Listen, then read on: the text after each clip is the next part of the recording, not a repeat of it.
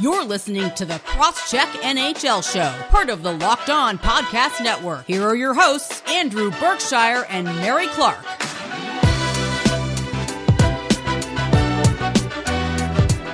Hello and welcome to the Cross-Check NHL Show. Thanks for making the Cross-Check NHL Show your first listen every Tuesday and Thursday. We are free and available on all platforms. My name is Mary Clarke, staff writer for The Win, and you can follow me on Twitter at Mary C. Clarke. I'm here with Andrew Berkshire, NHL analyst for the Montreal Gazette, host of Game Over Montreal on the SDPN, who you can follow on Twitter at Andrew Berkshire. On this Thursday edition of the Cross-Check, the NHL has announced what we've all known to be true for some time that the league and its players will not be going to the upcoming 2022 Beijing Winter Olympics. In this short episode before the holiday, we mourn the loss of NHLers at the Olympics for the second straight time, and also we discuss the Flames Arena deal drama. Plus, we continue our Marvel discussions from Tuesday's episode as we rank our favorite MCU films as it stands at the end of 2021. So, Andrew, before we start today's show, how you doing? I'm doing all right. We had some temper tantrum issues last night, but uh, we're gonna roll with the punches and hope that this uh, holiday season isn't going to be as bad as it feels like it's going to be with the behavior we've had heading into it.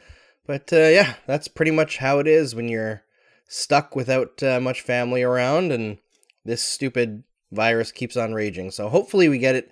It burns out here as fast as it has in South Africa because there's already reports that their peak is over. So that's good news. Yeah, yeah, that's good news. Um, sorry you're having temper tantrum issues. Uh, I had a really nice Wednesday that I spent uh, some time with my friends who I haven't seen some of them since before the before the pandemic. Uh, it wasn't like a huge gathering, just like a handful of people. Had some fun, played some games, played Beat Saber for the first time, and that was really fun um yeah just hung out uh it was it was a good time. So um, it distracted me from the news that i that like i said at the intro that we all knew was coming basically for the past couple of weeks even though we were kind of in a little bit of denial about it that the nhl has withdrawn from the upcoming 2022 winter olympics in beijing um, and the news kind of circulated um, officially on Wednesday, but uh, Tuesday was when it everybody basically got confirmation from ESPN to the Athletic. Um, so it was basically all but confirmed Tuesday, and then Wednesday morning the NHL um, announced what we all knew. Uh, so I'm just going to read uh, some of the NHL's uh, statement about it, and then I'll read the NHLPA statement because they're two very different statements here. Um, so, from the NHL statement, this is from Gary Bettman. The National Hockey League respects and admires the desire of NHL players to represent their countries and participate in a best on best tournament. Accordingly, we have waited as long as possible to make this decision while exploring every available option to enable our players to participate in the 2022 Winter Olympics. Uh, unfortunately, given the profound disruption to the NHL's regular season schedule caused by the recent COVID related events, with 50 games already having been postponed through December 23rd, Olympic participation is no longer feasible. Um, and then that goes to talk on about the uh, safety protocols that the NHL has. Um, but the big key there is that this was a profound disruption of the NHL regular season, which we all knew was going to be if there was going to be no NHLers at the Olympics, it was going to be for that reason specifically. The NHLPA statement, much shorter, but um, one specific line stood out to me and a bunch of other people, so I'll read this. Since the CBA extension was reached 17 months ago, NHL players have looked forward with great anticipation to once again participating in the Winter Olympics. Until very recently, we seem to be on a clear path to go to Beijing. COVID 19 has unfortunately intervened, forcing dozens of game to, games to be postponed this month alone. No matter how much we wish it were not the case, we need to utilize the Olympic period to reschedule these games. Certainly, the players and hockey fans are quite disappointed, but playing a full 82 game season this year is something the, pa- something the pandemic has prevented from us doing since the 2018 19 season is very important. We expect that NHL players will return to the Olympics in 2026. So, I mean, obviously, it's full of PR speak, but the thing that stood out to me is that the Players Association said we expect to go to the Olympics in 2026. Um, yeah, like I said, there's there's no surprises here. Um, from you know the reasoning the NHL pulled out. Um, I did find it interesting that the PA said that they're going to use uh, that three week Olympic break to reschedule games because one of the big things is arena availability. That's kind of one of the things holding it back, and nobody really knows um, how it's going to work because obviously we don't know arena availability. But Andrew, do you have any thoughts on all of that? I mean, obviously, it's disappointment because you wanted to have the best players there. You wanted to have like a fully hyped Olympics. I think my biggest takeaway right now is are the Olympics going to happen this year? I know it's late in the process and logistically it's going to be difficult, but we've already seen the delayed Olympics uh, once during this pandemic. I would not be surprised if they delay this Olympics to 2023 and then maybe the NHL players are back in it because I feel like 2026 like 2026 is so far away. It doesn't feel real, Andrew. You can It just say it doesn't doesn't. feel real. It doesn't feel real. There's going to be players who will never have played in, Olymp- in Olympics because what? like their career peak just missed You know what blew this- my these mind? two Olympics that we missed. You know what blew my mind? Realizing and hearing that Steven Stamkos has never played in the Olympics. Yeah, because he broke his leg right before the last time. He's And- finally healthy now and actually having a fantastic year. And he didn't make it in like when he was like a teenager, right? I believe like 19, Uh, 18. I, he didn't I don't think he made the cut uh, from what I remember. Uh, yeah. so he just has had a bunch of unfortunate luck and this year probably would have been his first, you know, time at the Olympics. That blew my mind when I first uh read it because I was like, wait, there's no way. And then it was. So you're right. It it is, you know, for an entire generation of players or people like Stamkos who got unlucky, they may not be able to go to the, the Olympics at all. Um, and it will have been, if they go in 2026, obviously taking everything that's happened at face value, there will have been 12 years since the last time NHLers were at the Olympics when we get to 2026. Andrew, I was in college. painful. I was in college the last time NHLers were at the Olympics. Uh, I'll be in my 30s when when they go again.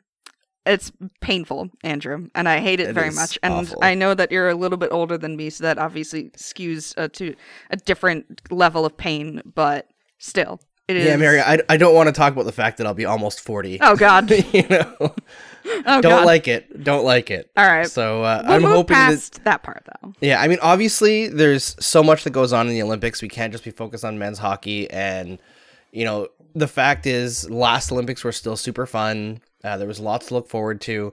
So I don't think it's fair to say, like, oh, I hope that the Olympics are delayed so that we can have men's hockey with NHLers at the Olympics. If that inconveniences like all the other athletes, like you have to un- like we have to understand that there are some players who qualified for these Olympics that delaying them a year it might be like the end of their career, you know, or they're not in their prime anymore. They would have won gold medals, now they won't. You know, it's a lot of things that are affected, a lot of people that are affected by this. But just seeing how everything's happening right now, is it safe to have this for all the athletes? Because the Olympics, in the end, I don't give a crap about the money part of it because that part is evil, you know, and they wreak havoc on every destination that they are hosted in. It's just it's not good for anybody. The only way that you can square the circle of enjoying the Olympics is if you're watching it for enjoying the athletes, the, the athletes, the athletic competition, the peak of their sports. You know, that's what's interesting about it. So if those players are not safe, or not just necessarily players, but those competitors, those athletes are not safe, that's when I would say we should really look into delaying this thing because it's just not worth it for them to be put at risk. And clearly, the NHL has already decided that their players are at risk, uh, not just from the Olympics, but from the season because we've had, like I said, 50 plus delayed games now. Yeah. Uh, the last week of the season essentially has had one game heading into the holidays.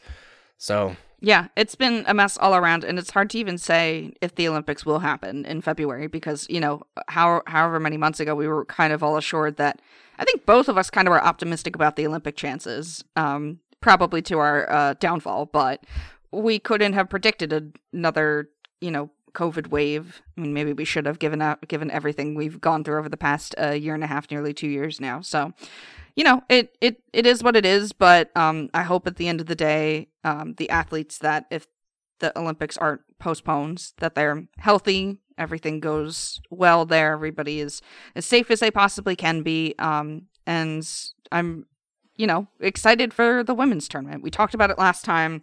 That is the, you know, true best on best. That's going to be really fun to watch. It's going to probably tear this podcast apart if I had to guess.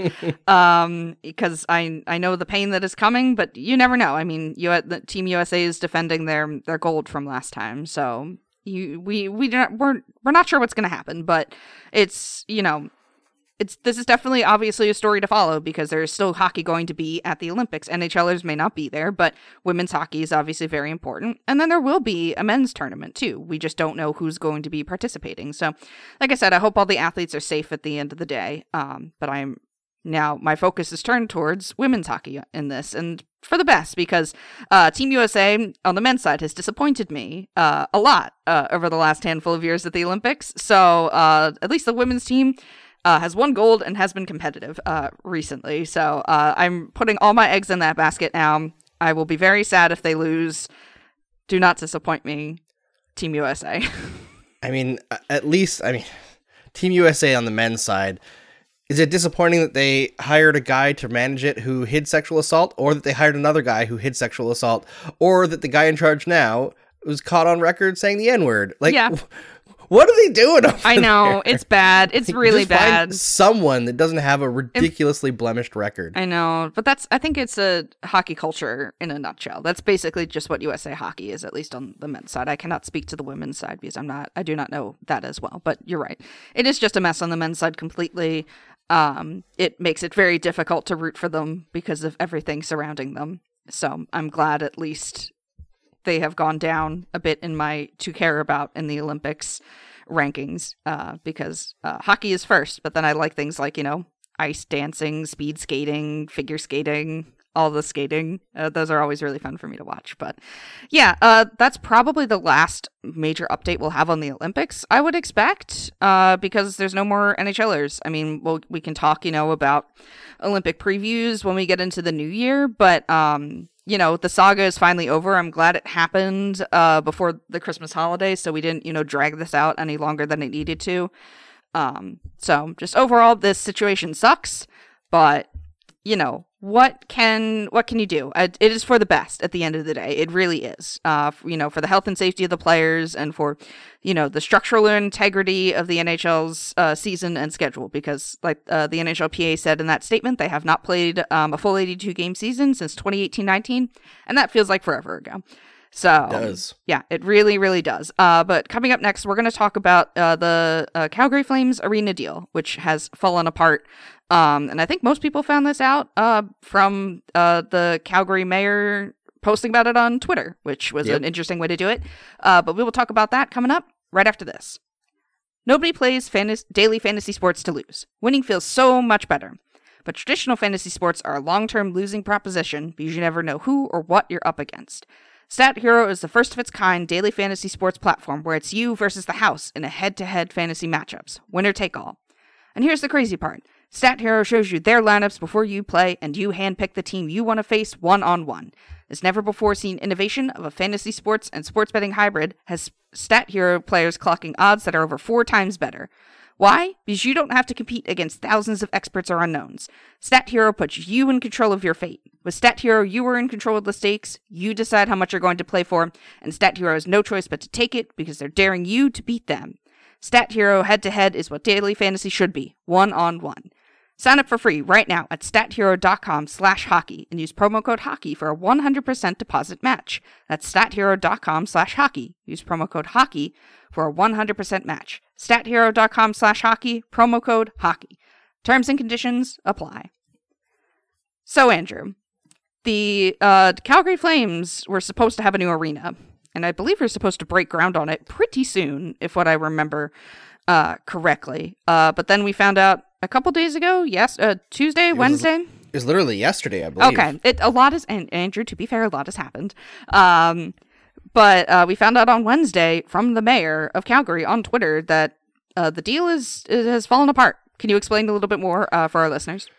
Yeah, so the Calgary Flames and the city of Calgary had a contentious relationship from the get go about this arena because the Flames wanted the city to pay for everything and essentially also build out um, I believe they're CTrain and tra- public transport to take things straight to the arena and cover the cost of like essentially if you have a ticket to a Flames game, you'd be able to ride uh, public transport for free to the arena. So like they're covering tons of costs just to facilitate the Calgary Flames. And from the get go, it was very antagonistic from the Flames. Like I don't know if you remember, but Brian Burke was doing like uh, a bunch of public uh, pressers talking about how the Calgary Flames are definitely going to move and they're scouting out Houston and before Seattle. So it was they're scouting out Seattle and uh, the Calgary City Council is betraying Calgarians by not being loyal to the Calgary Flames. Blah blah blah. So it was always contentious from the beginning, and the mayor in charge at the time was uh, Naheed Nenshi, who is a fantastic mayor for the city of Calgary, has done a lot for them. I believe he was the first Muslim mayor in Canada, which is like a huge deal, especially in Alberta. And uh, he was standing at the forefront saying, like, listen, we don't believe that public funds should go to arenas, but we understand that this is a situation that needs to be rectified quickly. So they expanded it to like a whole like entertainment district kind of thing, right? Similar to what Edmonton did with their quote unquote ice district, which is, I don't know if it's worked out or not, but I know that the city of Edmonton got completely screwed over in that deal in terms of the finances. So they came together, they agreed to a deal, including, like, essentially it's a 50 50 deal, and it included the, uh, like uh, mitigations for cost overruns where they that would be handled essentially 50-50 as well except for a few different things that from the outset would be handled by the CSEC, which is the Calgary Sports and Entertainment Committee, uh, which is run by the Calgary Flames.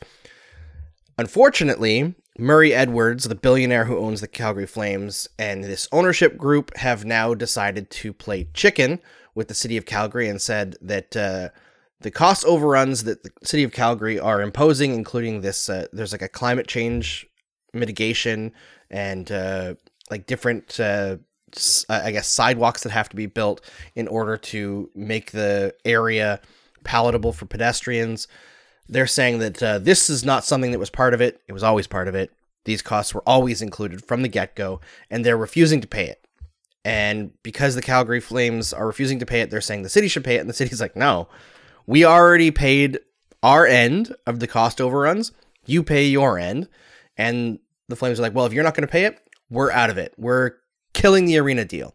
And the amount of money that is needs to be committed here to make the project go forward is akin to about 1.5% of the cost of the entire project, which is I think now over 600 million dollars, maybe even 650 million dollars. So they're like, "Oh no, we're not going to pay for this." Like it's like buying a car and you're the dealership and you agreed to include the cost of winter tires, but the person who you negotiated with said that they wanted uh, heated seats, and the heated seats are an extra two hundred bucks, and it's like a ninety thousand dollar SUV. And they're like, oh, I'm, I'm not paying that. I don't want the car anymore. But it's like after you've already signed the the lease or or the uh, financing agreement. It's stupid. it's super stupid, and I think anybody with a brain can see that this is the Calgary Flames trying to extort money from Calgarians, which let's be real here. The city of Calgary acts on behalf of Calgarians and these sports projects, these arena deals, they don't bring in money. Like every study on this is that they are a net neutral or net even negative uh, investment opportunity. There are some jobs that are made, but not that many, not as many as people like to believe. And the money that they they bring in is expendable income from people.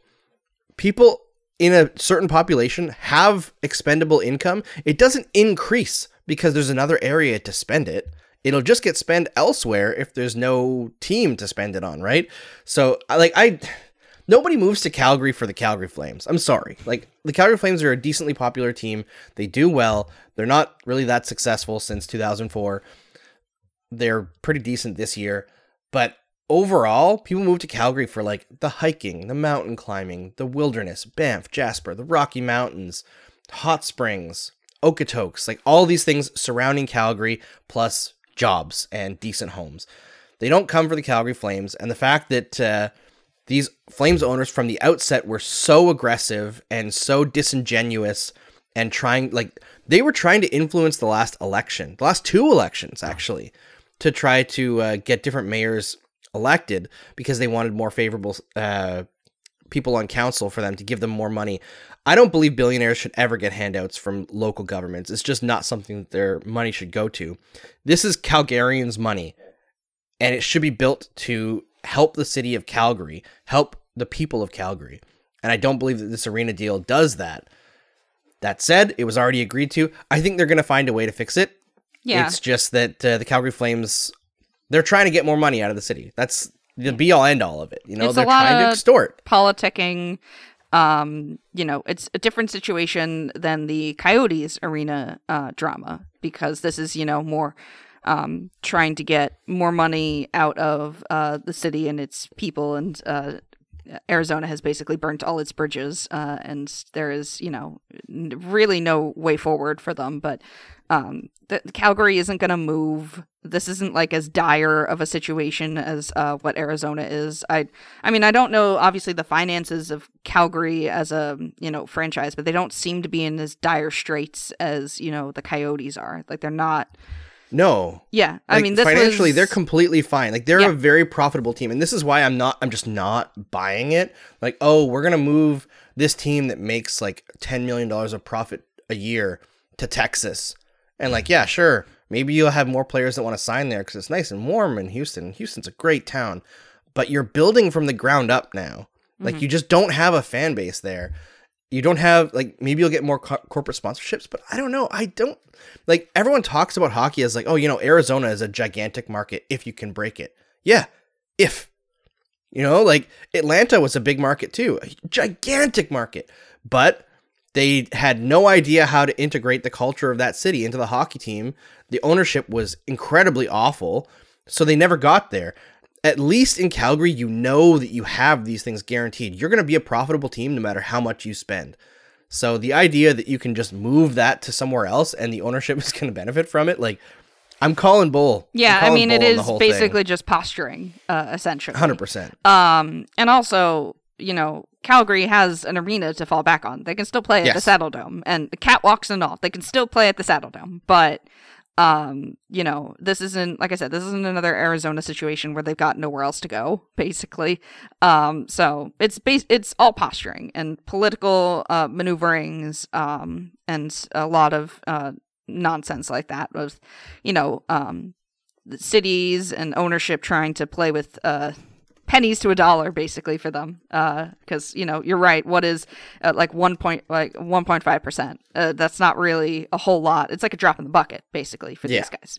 Um so but that, it just kind of came as a surprise to people because it just i don't think there were any inklings that this was happening. It just kind of blew up on twitter. Um as it were once the mayor posted about it so or if there was an article beforehand but uh, the first time i saw it was that the mayor posted about it on twitter so Yeah, that's when it first came out, and then she did a press conference, which was followed by the CEO of the C- SEC doing a press conference, which was basically they blamed each other, but it's very obvious who the aggressor is Yeah. here, And at the end of the day, why it's falling apart. at the end of the day it feels like this will get resolved it will. um it, you know the their timeline for you know building the arena will likely get pushed back because like i said I, I swear i heard somewhere that they were you know supposed to break ground on this soon or in like at the start of the new year um so you know unless this gets fixed within uh, the next couple weeks but that won't happen because it's the holidays and people are going to take off uh so it might get it'll get pa- pushed back a little bit but i don't see this as in complete jeopardy unless things truly fall apart in term of terms of like you know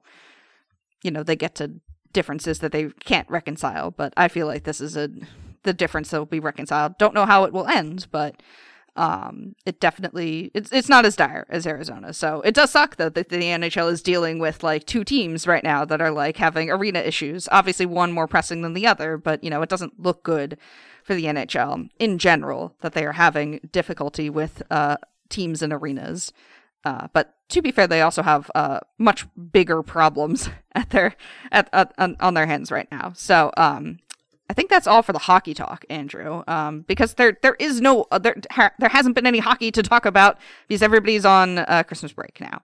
So there's really nothing else to talk about in terms of hockey. But we are going to continue our Marvel talk um, with uh, some MCU rankings uh, and maybe talk of Hawkeye too. If you've watched it, Andrew, I've heard have, people. yeah. Okay, I I obviously have not watched it, but I am intrigued. So if you do want to talk about that uh, before we wrap up today's show, uh, but we will do all that Marvel talk coming up right after the break. BetOnline has you covered all season with more props, odds, and lines than ever before as football season continues the march to the playoffs. BetOnline remains your number one spot for all the sports action this season. Head to our new updated desktop or mobile website to sign up today and receive your 50% welcome bonus on your first deposit. Just use our promo code Locked On to receive your bonus. From basketball, football, NHL boxing, and UFC right to your favorite Vegas casino games. Don't wait to take advantage of all the amazing offers available for the 2021 season. BetOnline is the fastest and easiest way to bet on all your favorite sports. BetOnline, where the game starts. Promo code Locked On. This holiday season, grab the protein bar that tastes like a candy bar, or even better than a candy bar. Built Bar, filled with so much holiday goodness, rich with decadent flavor, and covered in chocolate, but amazingly low in calories, sugar, net carbs, and fat, and high in protein. You get the best of both worlds, delicious and healthy. So many flavors you'll have a hard time choosing. We have a raspberry or mint brownie, cherry or double chocolate, cookies and cream, or peanut butter brownie. Built Bar gives you the extra fuel you need to bust down those mall doors and battle the holiday shoppers if you're going for some last minute shopping. Or hey, if you're just standing in endless shopping lines like at the grocery store, uh, Built Bar can give you that extra something you need to keep going. Just throw one in your jacket or purse, and you'll never know when you're going to need it. Are you friends with Santa? We'll throw Santa. We'll ask Santa to throw a few Built Bars in those stockings. With so many flavors, they make anyone's Christmas a morning a happy one. Want to cozy up with something warm? Here's a holiday secret. Dip your Built Bar into a piping hot cup of cocoa and let it melt a little and give your beverage a bit of that Built Bar flavor. Plus, you'll have a nice melty Built Bar to go with it. Be sure to have a couple napkins on hand.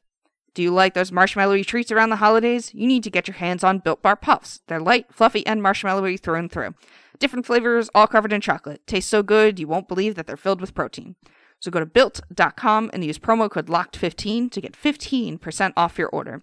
Use promo code LOCKED15 for 15% off at built.com.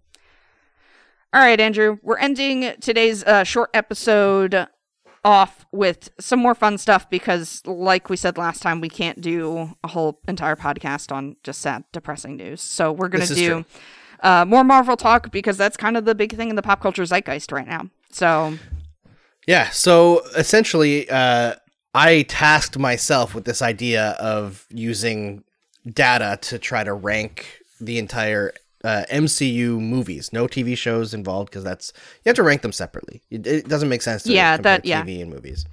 So I went through and I created different categories and I rated uh, for most of them one to five in each char- ca- uh, category. So I had characters, world building, visuals, score, story, and then humor and stakes were both out of 2.5 instead of 5 so characters include both like character development uh, new intro- uh, introducing new characters villains all that sort of thing. World building is like how things impact the mcu going forward. Uh, also like some character stuff in there as well like the, the world of that character. Visuals can be anything from like graphics to fight choreography to just like things that are iconic in part of that. Uh, score obviously music soundtrack, story, self-explanatory. And for humor, I didn't necessarily say like how funny is this movie, but like is the humor appropriate for the story? So like Captain America the Winter Soldier, not a very funny movie, but the funny lines hit very well and you know on your left at the very beginning of the movie, right? S- comes back in his reference later in Endgame because it's such a fan favorite joke. That movie is appropriately funny for what it is, and stakes is like a combination of like, do you believe the stakes? Uh, do you is it like a real threatening thing? Does it impact the MCU going forward? So like for a normal movie, when you're looking at it, you're probably not really worried too much about world building, but for the MCU, because this huge conglomeration of different stories, it's very impactful. So I wanted to like really focus on that as well in my rankings. So I'll start from the bottom and then I'll go up the list. And Mary, you stop me when you think I need to explain something. Okay, because or... I also wrote out my uh, top Marvel movies just because uh, I wanted to and I haven't done it uh, before. Uh, so if one of my favorites, which we'll see, I don't think I have very controversial opinions, but we'll see if one of them ends up at the bottom. But I have a feeling I know at least where some of these are going to go, considering the you know the consensus, or at least the fandom consensus on these. But yes, I will stop. Um, if I have any interjections, uh, have any questions, or once I, you know, just disagree with, with it completely. Yeah, so the, there's a few surprises I thought because I was trying my best not to uh, like I like this movie, so I'm going to be biased about it or be influenced by uh, the consensus rankings. I was trying to go strictly on like how I viewed each category, and then the addition was the addition. I didn't want to change anything. So a few surprises, but overall, I think I did all right. I think this meshes pretty well with my view of things, and also there are some things that are very speculative that could change in the future, like Eternals, for example. Uh, the world building in it, I put as a five because I think that that movie is going to be extremely, extremely important for the future of the MCU. But like five years from now, it might be lower. You never know. So keep that in mind. Uh, so from the bottom, Thor: The Dark World, Yeah. uh, The Incredible Hulk, Iron Man 2, Iron Man 3, Ant Man and the Wasp, The First Thor, Captain America, The First Avenger, which I was surprised it was so low, but like the they're rated pretty high at this point already. Like this is already, in my view, this is where movies start to get to be good movies. Mhm.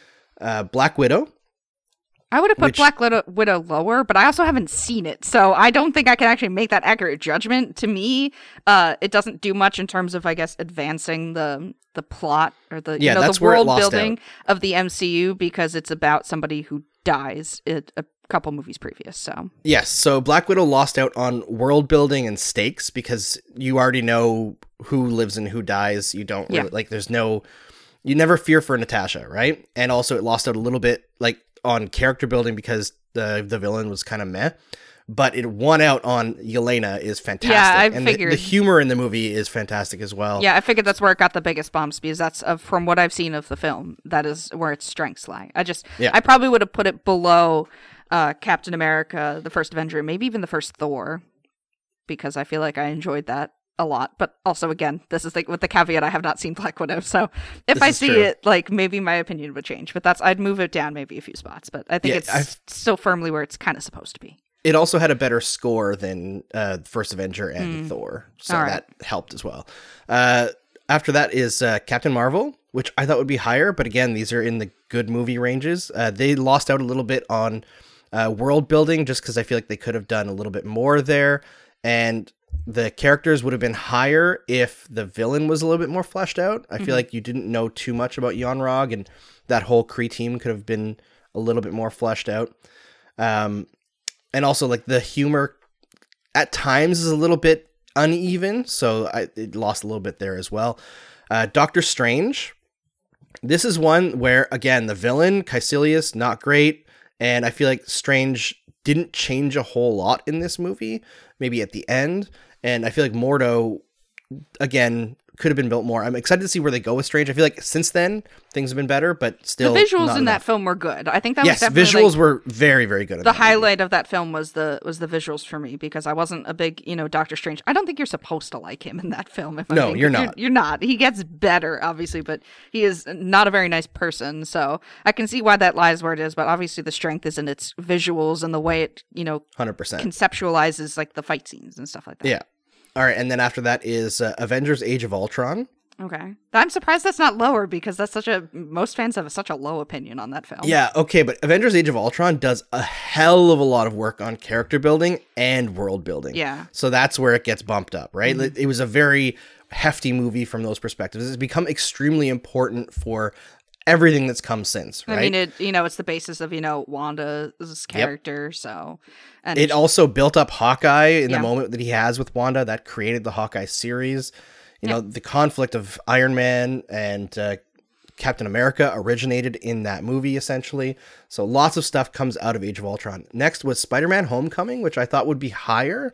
What uh, But it- what ranking are we like in the middle or are we this like is the 16th. okay This is right in the middle area. all right So Spider-Man: Homecoming lost out a little bit on world building because it was a very like self-contained movie, which is fine. Like I, I, it's just that's how it is. And the score. The thing that I didn't like about Spider-Man: Homecoming was the prevalence of like '80s rock pop music. It just doesn't make sense for the character or for the time of that they're trying to build and it, it just it's like one of my only really big nitpicks about that movie uh eternals after that which did like it does everything decently well but it has spectacular visuals and i think is going to be very important for the future of the mcu so i gave it a high mark on world building as well. And that kind of carries it out from like the lower tier to the mid tier. Uh ant-man Interesting think- that Ant Man is so high and Ant Man and the Wasp was so low. Well, uh, Yes, because- high. It's more mid, but you know. Yeah, everything good about Ant Man and the Wasp is already in Ant Man, except for like Jimmy Woo. Ah, So like you get to see the Wasp more, which is good, but I feel like they don't really develop her character a lot. Like there isn't a lot of development overall in that movie. Whereas Ant Man, it blazed a, a, a really good trail of like it was a heist movie, which is always fun. It had this dynamic between Scott and his family as like a divorced dad that they didn't demonize the stepdad, which was like super interesting and wholesome. It was like a functional family unit of a separated family, which was super fun for me. And uh, it, it it just it built a lot of characters that you really enjoy. Even his daughter Cassie, like just absolutely iconic when she grabs that ugly stuffy and she's like, "I love it," you know, like really endearing moments. So Ant Man rates high for me. After that is uh, Guardians of the Galaxy Volume Two, which rates extraordinarily high for visuals, uh, decently high for character progression. I know people have trouble with uh, Drax from that movie, but I think that it's undersold. A few moments in that movie are really, really great for Drax. Uh, the moment with Mantis, where he's sitting on the the stairs, like thinking of his family who's perished, and she's the empath, puts her hand on him, and just is like overcome with sadness while he's sitting there, like kind of smiling serenely, and you realize how much is going on under underneath the surface of Drax is excellent. A lot of great character development for Rocket, Yondu, uh, Peter Quill, Gamora, and Nebula. Their sister relationship so good in that movie. So that's a big part of why that movie works so well for me, and also the score. I mean, James Gunn. Oh yeah. It's it's killer, killer. After that, uh, surprisingly low, I think for most people, Iron Man. hmm. Iron Man, I think, is hurt by how much better the Marvel thing has got, like the Yeah, whole the- MCU has gotten. It's risen. I mean, at the Yeah. time, it was pretty extraordinary, but you Yeah. know, Marvel itself has risen beyond that height now. So it's And- it's kind of just you know getting points docked for being one of the first you know Yes. films. So it's it it you know it's a product of its time, I suppose. And it rates highly everywhere except for score. The score Mm. is super blah. It Mhm. just doesn't really do anything for me. Uh, Avengers is next, which I think is That also is a lower at number eleven. Because I have that in my top three favorites. So Yeah, so Avengers I think is really great, but is now put higher than people should based on nostalgia because it was the first time they all got together. Like the story in Avengers is like it's very simple. And I think it should get dock marks a little bit by doing the same thing. Like everybody at that time kind of followed the Dark Knight and had the villain get captured and then they wanted to be captured. You know, like the Joker did it. Uh, James Bond did it in uh, I forget which one it was, but the one with uh, Javier Bardem was the villain. It wasn't Spectre. It was something I okay, I've watched like a few James Bond films. They've all kind of like uh blended together for me. Yeah. So after the Dark Knight did it with the Joker, it became like very tropey in action movies for the villain to get captured. So like as well as it works in the Avengers, like the Avengers is very streamlined and good, and it has one of the best climaxes of any movie. I'll put it against anything. Just like that whole fight scene in New York is phenomenal. But overall, Yeah, I I mean, a it loses my- on story. And what was the other thing that I docked it a little bit on? Oh, character, because a lot of that movie is spent on Steve Rogers, and they don't do a good job really developing his character and a lot of what they did kind of gets tossed out immediately in the winter soldier and they build him back up as a much more much more interesting character so that is That's where fair. avengers get hurt I liked it. I mean, you're right. A lot of it is nostalgia because, you know, I have fond memories, I guess, of that era of Marvel. It was so simple back then. it was absolutely So I just And- kind of feel nostalgic for that. And also the humor still. I like the humor still in that film. Yeah it is fun it is it's a fun movie i would never turn it off it was if it was playing on my tv but it's just outside my top 10 now right. here's the top 10 this is going to be a controversial one i know because a lot of people hate this movie but spider-man far from home Okay. I really love that movie. I love Mysterio and the, the dynamic that he has with Peter. I love the climax as well, where he has to rely entirely on his spider sense to defeat him. It was just really well done. Visuals are great.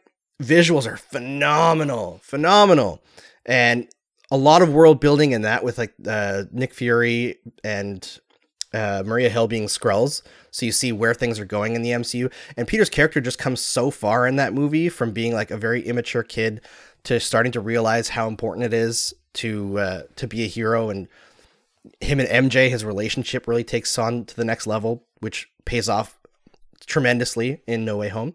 Uh, no spoilers. After that is Thor Ragnarok, which I thought would be higher. I, I have that again, as my top film. It's, it's so nine. fun. It's I know, it such is a so fun, fun. film. Looks But, great. like- has you know great acting, great visuals. Oh, it's Yes. a great soundtrack. It's a perfect is- film. It's a it perfect film, and I take offense to it being at number nine. I could have, you know, had it in the top five, and I'd be okay. But it being so low for me is a crime. Well, here's the thing though. These are like the top even 11 or 12, maybe even top 13 are all movies where I would objectively say I love these movies, Mm-hmm. right? So Thor Ragnarok is there, but it's just it's just barely behind a couple others. So Guardians of the Galaxy is right there. That's m my fifth one. Yes. So- So I, I gave Thor Ragnarok, this is the difference between the two movies, a 4.5 out of 5 for characters. I docked them a little bit because Loki is a little bit shortchanged in Thor Ragnarok. Whereas Guardians of the Galaxy is a 5 out of 5 because flat out, when I saw Guardians of the Galaxy for the first time, I had no idea what they were. Mm-hmm. And by the end of the movie, I had tears in my eyes over a tree dying. Yeah, I mean, it is a great. It is a great character film. It is. It is fantastic. So I gave it that. And obviously, the score for Guardians is Oh, yes. incredible. Uh, number seven is, uh, yeah, number seven is uh, Shang-Chi, which again, five out of five for characters. That's probably about where I One of the best it. Mm-hmm. villains of all time uh, in Wenwu. Uh, world building is ranked decently high. Visuals, unbelievably good visuals in that movie. Uh, great choreography. The score, I have it playing on like my Apple Music or Spotify like almost every day. It's fantastic. The blend of like uh, Chinese music and then like the uh, modern Chinese music in the uh, in the soundtrack versus the ancient Chinese music and the score. Really, really fun. Number six is Avengers Endgame. Okay, that was my fourth. So, but that's about about right.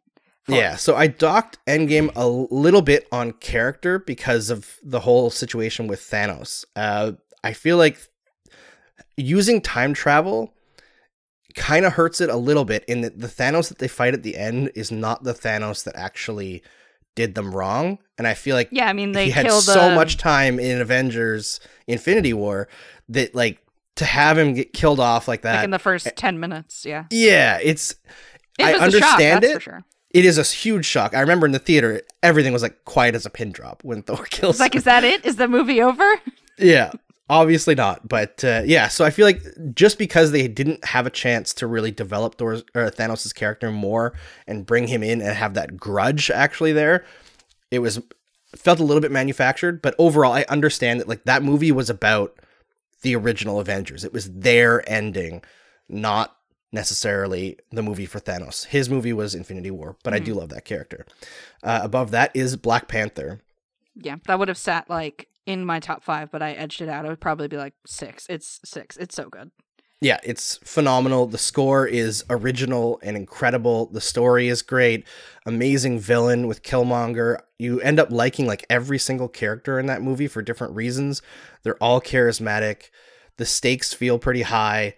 The humor is on point between like Shuri. Uh, like it's just really, really strong. It's a tight overall. film. It's a really Yeah. tight film, and it's and, And- it's sad looking at what could have been in terms of you know the future of that Yes. that character. 100% I mean, obviously that shouldn't you know factor into the rankings, but you know it's it was a great film. I mean, I'm sure that whatever they do for the future of the Black Panther, um, you know, will be great too. But it's just you know looking back on it, it's like man. We really had the start of something, and you know it'll be hard not to think of what could have been uh, as Yeah. those movies continue.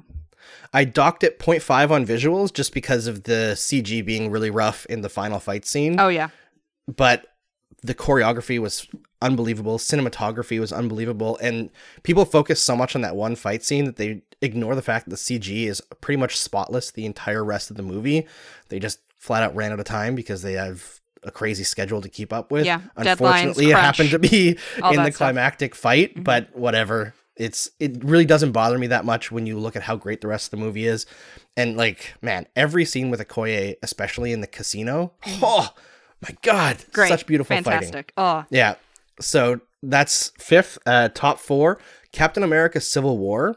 Uh, amazing character building in that. I think it's the best character movie in the MCU. The conflict between Captain America and Iron Man is so interesting to me because they're both not only conflicted with each other but conflicted internally and ha- they lay out perfectly how they've got to these uh how each of their points are compelling and they're both right and they're both wrong and it's something the Civil War series in Marvel did a very poor job of. So this is like one of those situations where the MCU has kind of fixed a comic storyline and made it much better. Uh, I docked it a little bit on visuals because uh, parts of the movie were just very gray, Yeah. and it got criticism for that, deservedly. So I think that's where it kind of loses out, but everything else I think is very very strong. Also introduce Black Panther and Spider-Man and introduce them perfectly. You get a lot of character work with Bucky and Steve Rogers and you know Tony and that relationship. It's just is a really really it's a really good movie. character piece. It, It really is. is. I think it's their best character movie. Uh number 3, Captain America the Winter Soldier. Yeah, that's my second. just it's almost a perfect movie. yeah, it know? really is. Uh, Like it's so good. Like it's more political than like anything like you know world shattering. You know, Yes. It's just it, it- I don't know. It's it's a very personal movie. yes. you know and there are huge ramifications in terms of world building like shield f- ceases to exist Mm-hmm. right but uh, it's it's incredible incredible movie. There's not much more to say about that one that hasn't been said but i feel like watching that movie for the first time in theater and like i wasn't a huge captain america fan per se and then he drops onto that boat and he just runs and push kick push kicks a guy off the edge of the boat and i was like okay i like captain america now like immediately i was like okay this guy Yeah, means and the business banter between Cap and uh, Black Widow is fantastic in that film. Like yes that's like so good it- they have so much the- chemistry Yeah, and it's the best it's ever been because I don't I don't think they ever really recapture that except one moment in oh, I, what was it um Endgame where they kind of talked like in a quiet moment at the very beginning Yes. they're talking to each other. But that's like the rare instance we get of those two like acting together. And you're right, they have so much chemistry. But that's one of the reasons why I like the film is because you know their chemistry is great and um, they don't really do much together outside of that, from what I remember. yeah it's it's rare that they have like those one-on-one character moments Mm-hmm. so yeah really fantastic movie and i also feel like his relationship with falcon is really Yes. pushed forward in that movie same with bucky you know like you learn a lot about it uh top two i mean spoiler obviously because it's very easily easy to know which two are the top two now Mhm. but it's a tie i couldn't decide between them. They, they ended with the same score and i couldn't really order them. It's avengers infinity war and spider-man no way home. And they're very similar movies and they're both like climaxes to a big long build up and they're you know like coming together movie of various characters over different franchises. But while infinity war is like a nonstop thrill ride climax spider-man no way home like and there's there's spots of character work in infinity war for everyone especially thor and especially thanos who i think has an amazing arc in that movie but spider-man no way home it's just uh, I'll try not to do any spoilers because we said no spoilers, but how far Peter goes in that movie is incredible. And it's not just about him. I feel like even though you barely really see him, Strange has a lot, MJ has a lot, Ned has a lot. The world building of what's to come, I think, is gigantic. And it's such a beautiful movie with iconic moments that will be seen forever. You know, like same with Avengers Infinity War like we talk about the biggest pops we've ever heard in theaters when things happen when thor drops into wakanda in infinity war and he brings up stormbreaker and smashes it down i just remember the first time seeing it in theaters there was like 30 different people in the theater who just yelled holy shit and it's, it's like those kinds of moments are something that you can only experience in a theater. in a theater and for the most part right now like that level of excitement only in the mcu which is why i i feel like people really are missing out if they don't like it But Yeah, they're great uh, films. Um, I like Endgame. I think more than Infinity War. I find Endgame more fun. I know people don't necessarily like the time travel, but I find that the, you know, it it makes for a more fun premise, even though there's a lot happening in that film. Um, but Infinity War does a whole lot to obviously up the stakes, and of course the ending is, you know, as shocking as it was. Um, there there really won't be a you know a moment that compares to seeing that for the first time in the theaters and not being spoiled for it. Uh, and I didn't want to rank uh you know the newest Spider-Man because uh recency bias. So uh for sure I didn't want to like I feel like that would have clouded it. So I was just kind of like I'll just kind of not think about that one when I was making my top 5 because like I didn't want to, you know, input recency bias into it because you know, at the moment it's an incredible film and I really love it, but I didn't want to, you know, let it cloud my judgment. But that is completely fair to have it in that top spot. right now. All right, so Mary, what was your your top group? Um, hold on. I closed the tab. I believe Oh, it no. was. I believe it was Guardians Five, Endgame Four, Avengers Three, Winter Soldier Two, and uh, Thor Ragnarok One. So Yeah. All movies that I would not turn off. yeah, they're great films. Thor Ragnarok is just so fun between the chemistry between all the characters, uh, the humor. Um, I don't know. It's just it's a fun. It's just a really fun film. Uh, and the fights are cool too. So, um, is that all we have in terms of you know Marvel stuff? Is you know is this the last uh anything you want to say before we you know sign off for the holidays, Andrew? No, let's uh, let's wish everyone a happy holidays. We'll talk about Hawkeye after the holidays are over because uh, we said we were going to do short on this one and we actually didn't go that short. So Uh, uh, we spent half the episode talking about Marvel again, Andrew. This I don't is think true. I don't think people are going to be upset. We at least talked about something that was fun because This is true. Like I said, there's been a lot of, you know, it it's been a tough year for everybody. It's, you know, things are changing, things are going back to, you know, the before like, you know, what it felt like in the early stages of the pandemic. It's tough for us all. Um, you know, sports shutting down again is not something we want to talk about. Um, but we kind of have to. So I'm glad we did it. But, you know, let's let everybody have a happy holiday, safe, happy holiday. Enjoy the time with, you know, friends and family if you're going to see them. If you're by yourself, find something to do um, that is, you know, fun and takes your mind off things. And just, you know, and if you don't celebrate at this time of the year, just, you know, enjoy a really nice, peaceful weekend. I think that's, uh, I think Andrew and I can both, you know, wish for that for everybody. I mean, especially Andrew, because apparently you've got a whole lot uh, coming your way with your kids. So, you know. all right, but uh, that's all we have for you today on the Cross-Check NHL show. It's part of the Locked On Podcast Network. Make sure to follow us on your podcast platform of choice, from Apple to Odyssey to Spotify, and rate and review us while you're at it. You can follow the pod at Crosscheck NHL on Twitter, me at Mary C. Clarke on Twitter, and Andrew at Andrew Berkshire on Twitter. Thanks for making the Cross-Check NHL show your first listen every Tuesday and Thursday. Now make your second listen Locked On Bets. Locked On Bets, your daily one stop shop for all your gambling needs. Locked On Bets, hosted by your boy Q with expert analysis and insight from Lee Sterling.